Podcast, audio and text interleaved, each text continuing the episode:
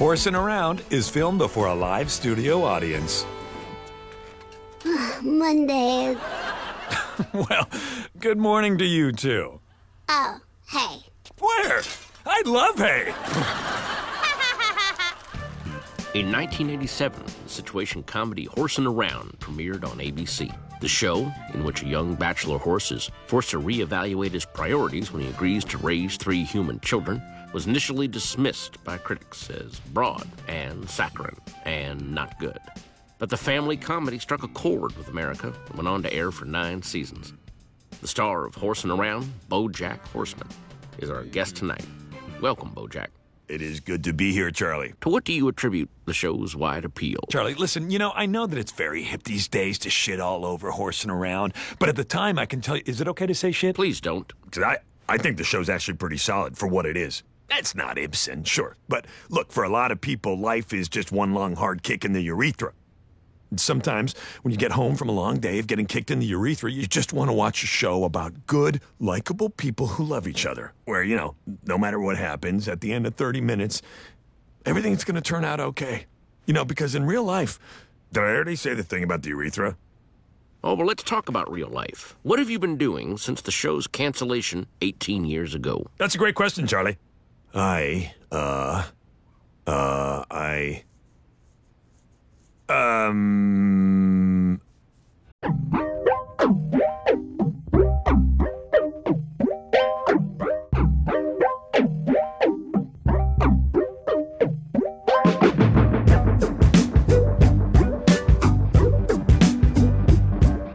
Hey guys, Hello. welcome to a Patreon exclusive mini episode. We're taking a look at, uh, in my opinion, the best show on Netflix and one of the best shows on television today. Bojack Horseman. Yeah. This is a show that really surprised people last year and then managed to surprise them again by just how good the second season was. And uh, both seasons are currently up on Netflix. So if you haven't seen them, we're going to kind of try and talk you into watching them.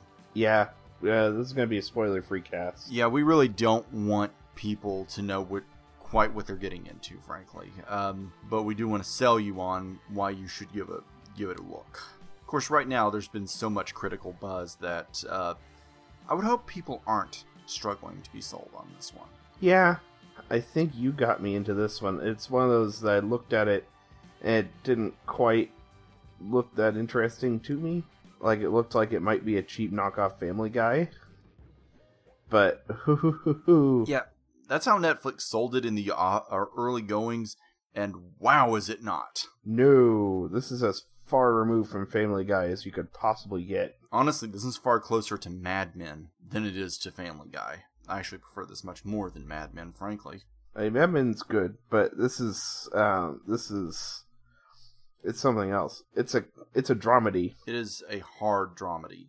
And the first, I would say that the first half of the first season leans harder on the uh, comedy part than pretty much anything that comes after. Yeah, I'm not going to say that the show isn't funny uh, from time to time after. Uh, the uh, Christmas special that was uh, a surprise release was actually the closest to a comedy episode that they've done. This is this is a very bleak show. Like I feel like that's one warning we must give people is if you're going to sit down and watch it, this is a very bleak show. It kind of keeps you hooked on with the comedy, Mm. but yeah, it is. This is a show that very easily could have been a good, you know, it could have been a very funny, goofy show about a. Um, the premise is in the first season, it follows the uh, exploits of the t- uh, the title character, a uh, washed up TV star from the 90s, uh, who is a horse, as his name indicates, voiced by Will Arnett, as he tries to uh, get his tell all book ghost written by a uh, ghostwriter played by uh, Alison Brie from uh, Community, and also Mad Yeah. Men, making the comparison very fitting. Thanks for inviting me to your party. Sorry I haven't really been mingling. I get kind of awkward at parties. Have you tried alcohol? Initially, he's supposed to be writing it, but uh, he's a lazy jackass. So Very much so. his failing publishing company, who's not to give too much of the plot away, but who's relying on him to write this thing, This company is in dire straits. We made a series of very bad investments. Ever hear of a young adult franchise called The Swamp Monsters of Malibu? Uh, no. Then why did we spend $20 million on marketing? Uh, gives him a ghostwriter, and that's where we kick off. Yeah, and that's where the show pretty much goes from there as it follows how he's trying to treat this book as his comeback, his return to the public eye. And well, I mean that's really kind of all that I feel like giving away in terms of spoilers is that's where it starts. And uh, it winds up going down, as I said, from what could have been a very easy, goofy premise. And it, if the show had just been the tone of the first I'd say two episodes, because really in episode three is where it starts to show its cards. Yeah, it's a very distinct moment when it starts to play that card. Yeah, you can. I mean, you could spot the scene where the show drops everything and says, "Here's what you're getting into." Mm-hmm. It would have probably been a very good show. I hell, we might have even been doing a mini-sode on that episode on the show that would have cre- come of that, just because it was funny, just because it was such a you know, an entertaining show because the first couple of episodes are very entertaining. But man, it's when the show becomes something more that it becomes transcendent. I mean, really, without hesitation, this is my pick for one of the best ongoing shows on television today. Uh, Back Against the Wall, I'm not so sure it's not my pick for the. I mean, I just, I'm, I'm going to say that right now. I think it might be the best ongoing show we've got going right now. Yeah. And that's not light. Like one of the basic running comedic premises of the show is that half the cast are animals. Mm. Like are anthropomorphic animals. And uh they they they milked every bit of comedy they can out of that and it worked so well. Here's your steak. Uh sorry. Mm-hmm. They do. I mean, this is a show that uses the anthropomorphization to to give the characters behavior. It's not just Yeah. oh this person is, you know, uh, this and no the the behavior actually kind of explains the the species explains the behavior, eh, which okay other shows have tried to do that, but I don't think they've done it quite as well. Um, you can read a lot about personality types into it. For instance, his agent. Um, voiced just tremendously by uh, Amy Sedaris, is uh, a cat. As my agent, do you think I'm getting fat? No way. You are in the prime of your life. Never looked better. What about as my ex-girlfriend? You looked like a pile of crap, ate a second pile of crap, and then crapped out a third pile of crap. Um, his agent slash ex girlfriend, actually. And her behavior is very catty, frankly. Yeah. I mean, that's very much who she is. You want to talk about detail? This show has a lot of it. Yeah. Uh there's there's a scene on a movie set where one of the uh, one of the production assistants is a crocodile, and she is wearing Crocs. Yes. Yeah, it's it's just I mean the the there is detail to this show. There's a lot of subtle detail. Not just throwaway jokes too. There's a lot of continuity, Mm-hmm. and it carry and all that carries over into season two. and Yeah. it's brilliant. See, I wouldn't recommend just jumping right into No. season two. It's it's one you do have to watch in order. You absolutely have to watch every single episode in order. And truth be told, there might only be one or two episodes you can even watch independent of each other. Yeah. I mean, it is a very drama and continuity heavy show. It's it's built for binging. Um, Yeah, the Christmas episode might be one of those exceptions. hmm And it it is wonderful. Um, again, there is so much darkness to this show. Um, some of the things this show looks at is there's a heavy focus on abusive childhoods and the effects that they leave on adults. And yet the show also doesn't let its characters off the hook for that. It says, okay, your childhood was bad. You still have to be an adult. Absolutely. And I think that's kind of fascinating the way the show refuses. It, it says, yeah, this is going on, but you're still responsible for being a person. And it's very bitter. I mean, again, this is not a fun sit.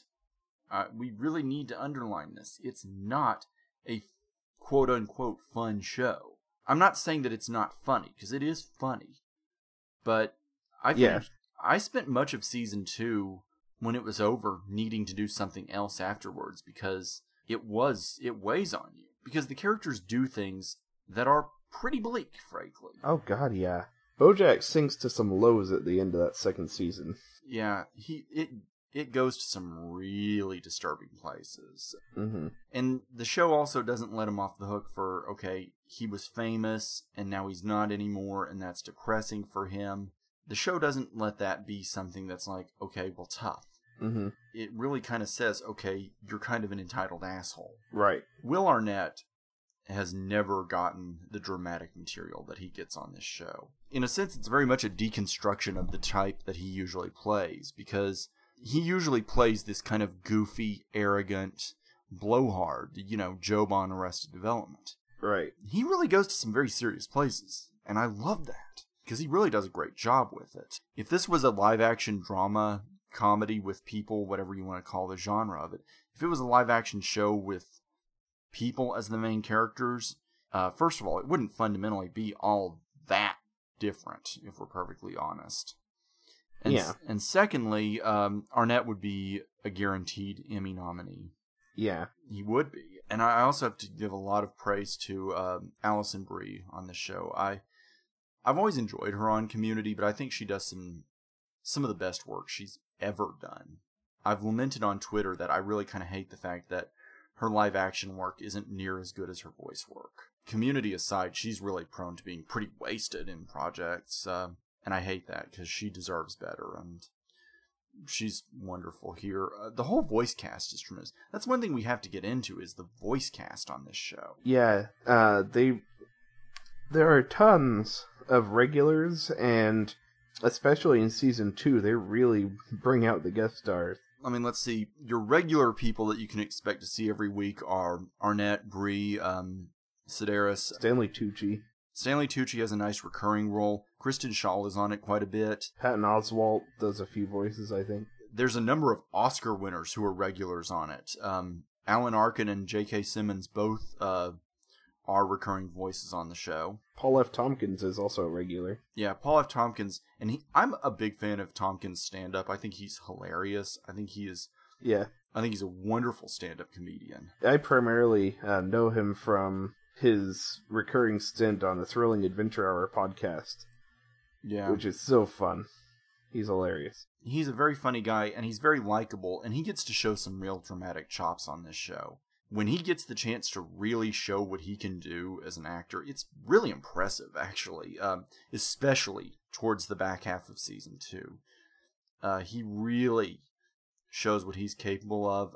I'm going to say, without spoilers, that Olivia Wilde gets one scene in the show that just makes me angry that she doesn't get better work. I mean, I usually feel that about her performances, but she gets a scene in this that should be a career reel scene because it is so good. And yeah, uh, Tucci also his he gets a scene in season one that is just absolutely shattering. He's Herb, right? Yeah, he's Herb. Um, and again, I don't want to go into spoilers, but he gets one scene that is just absolutely brutal, and it's for an actor with an impressive career. This is this is still some great work. Um, the show even manages to get in um, a couple of really good. You know, there's a good casting gag at one point because uh, Sedaris frequently gets mistaken for uh, Kristin Chenoweth. They really seriously think about it. They look they look very similar. They they're both uh,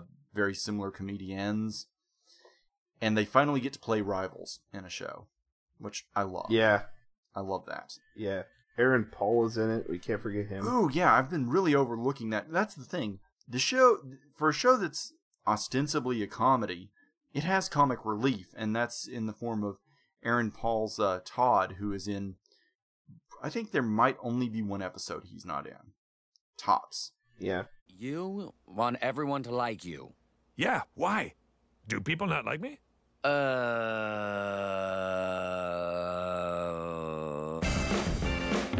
Uh. What were we talking about? He is hysterical on the show, He is. and he's a, a multi Emmy winner. So You would not be able to recognize him from this if all you've seen him is is Breaking Bad. yeah, because he's very goofy. He's very silly. He's very hmm he's a very naive, childlike character on it, and he really sells it. And he's great. Yeah. he just absolutely brings it as hard as he can. Uh, again, this show, the wealth of voice actors for it, it's it's it really is one of the best casts on television. I I, I don't even want to spoil some of the people that are on the show. Just let it be discovered. But unlike when The Simpsons would do all these vo- all these actors coming in, and it would mostly be for gags. Really, as I said, these actors get to come in and do some real work. This is a really great show. Mm-hmm. And I mean, if I have any complaints, it's that, yeah, it takes it a moment to find its footing, but it doesn't take it very long. Right. I mean, I know that the first season was very critically mixed, mostly because critics got the first half of the season and not the back half, which makes everything make sense. Mm-hmm. The second season has been extremely well received. And it, Yeah. sh- it should be. This is this is a show fundamentally about depression and about being okay with yourself, about being at peace with who you are as a person. And I love it. I mean, that's kind of how I feel about it, period. Is I love it. As bleak as it gets, as low as it gets, you know, there uh, each season does end with just a glimmer of hope. Yeah, this season ends with just a moment that really kind of makes you tear up thinking about it. I just, oh God, I love this show. And I'm, Yeah. I'm glad that it's getting the response it's getting. Mm-hmm. So I mean that's that's how I feel about it. Is I love this show, and Yeah. cheers to Netflix for give, for taking a risk on it. It it is it is a hard sell. I mean, again, people who are expecting Family Guy and don't get it, I can understand their reaction because this is a show that does not celebrate partying. It does not celebrate the abusive behavior of such shows. It says point blank, this is terrible, but it works, and I just I really it's great. It is out there very much to be watched um, on Netflix. I mean, I I hate to hate on another show, but to me, this show exposes what I really don't like about Orange is the New Black, which is I don't think that show is quite as willing to acknowledge how, frankly, horrible its main character is. Like that's always been my big obstacle with that show is I don't like the main character on it, and I I haven't even gone near season three. Um, I've heard diminishing returns. and this show may yet have diminishing returns on season three, but I doubt it. I will say this I feel like this is probably a show that's destined to go a very short run. Mm-hmm. Like, if, if you were to tell me that season three was going to be it, I would believe it. Yeah, and that would be okay. Better to end on a complete, satisfying note. Like, there is a very clear story being told. And that's what I love the most about this show is there is a clear story being told. There have obvious there's obviously been thought put into what each arc is going to be and what the grand arc is is going to be. And as I said, we we may be building to that grand arc. I don't know I don't know why, but I just really do have a feeling that season 3 could be the could be the climax. The entire premise of season two turns the season one premise on its head by saying, by kind of saying, you know, okay, what now? Mm-hmm. And season three, it's pretty clear from the way they ended it. What now is going is pretty clear. And oh, do we have a nice cliffhanger because we get hints of something we didn't know existed, and I can't wait to see what that is. I, I'm with this one. I'm with this one. The distance. This is. It's hard to classify comedy or drama. Mm, It's not so easy. It's great though. It, this is this is a great show. Along with this, well, on the uh, on a little Patreon blurb, we'll post a link to the um, the Tumblr post that one that the creator made because it's glorious. we have to stop and acknowledge that. Um, cheers Mm-hmm. to uh, Raphael Bob Waksberg, uh, the wonderfully named uh, creator of the show, for stepping in and uh, calling for equality. You know, he he's not a hypocrite on that. I noticed um, a woman directed seven episodes of the uh, 25 so far, and I saw an equal number of episodes have been either written or co-written by women. Yeah, which is great. That's that's under a third, which is mm, not yet ideal, but it's better. It's getting there. It's getting there. I mean, Yeah, this is this is the, it, it's getting there, and it's a sign. He's very open in that post about the fact that he he wants the characters to, you know, when in doubt, to try for equality, yeah. and I I really admire that. One last thing we have to address before we before we leave this is it's not just commentary on depression commentary it's a commentary on a lot of things including you know hollywood culture and God, season two, there is an episode that addresses like that, both directly and indirectly addresses the Bill Cosby thing. And it takes a very clear stance. Yes, and it is. God, it's probably the most depressing episode on the show. It's a very angry, very, very, very angry episode uh, that leaves you in zero doubt about how the people making the show feel. And bless them for it because we needed that episode. Yes, it needed to be stated. Yeah, someone needed to stand up and say it, and I, I thank them for doing it. And uh, it's it's good stuff, and I just, as I said, highest highest recommendation. Yeah. So yep. Now let's just thank our patrons because. Oh yes, thank you guys. Yep. Thanks. Uh, thanks to everybody. Thanks to. Uh, As of right now, we have three patrons, and they are Daisy. Hello, Daisy. Sheila. Hi, Sheila. And our newest one is Sean from No Totally Podcast. Thanks, guys. Yeah, thank you so much. With your help, we are about four fifths to our first goal, which covers uh, the basic cost of running the cast, which is absolutely wonderful. Yep. Thank you so much. So yeah, we're we're getting there.